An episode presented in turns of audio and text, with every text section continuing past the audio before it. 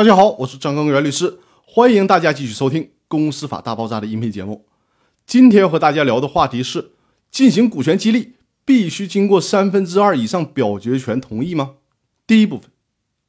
非上市公司股权激励实操手册》这本书当中有这样一段表述：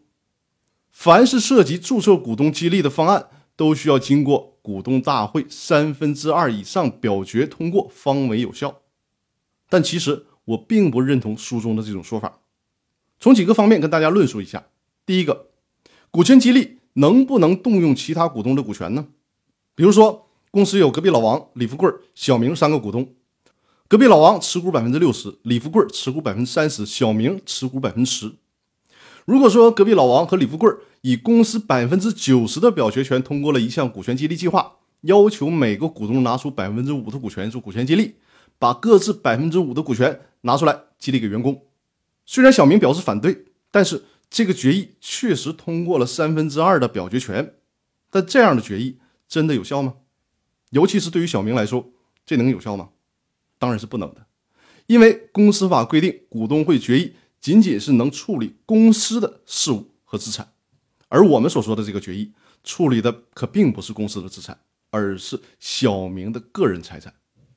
股东会怎么可能有权利以多数意见就剥夺了小股东的个人财产权利呢？这显然是不公平，而且也是不合法的。这实际上就相当于占三分之二以上的股东，只要开个会就可以随时的把小股东的股权没收或者是赠送给他人了。如果法律允许这样的话，那岂不是很可怕？谁还敢当小股东呢？第二个例子，我们说虚拟的股权激励，大家通过之前的音频已经学习了什么是虚拟的股权激励。就是分红权的激励，还是假设公司有隔壁老王、李富贵、小明三个股东，隔壁老王持股百分之六十，李富贵持股百分之三十，小明持股百分之十。这次是小明想做股权激励，想通过虚拟股的方式进行激励，而合计持有公司百分之九十股权的隔壁老王和李富贵坚决不同意，分文不出。于是小明决定把自己百分之十分红权中的百分之五拿来做股权激励。那这种行为虽然没有经过公司三分之二以上表决权股东的认可，但是这是否有效呢？当然是有效的，因为小明是用自己的财产权利去奖励员工嘛，既没有动用公司的钱，又没有动用其他两个股东的股权和分红。小明在公司给自己百分之十分红的时候，愿意把其中的百分之五拿出来给员工，实质上是在处分自己的财产，这个法律是没有必要去阻止的。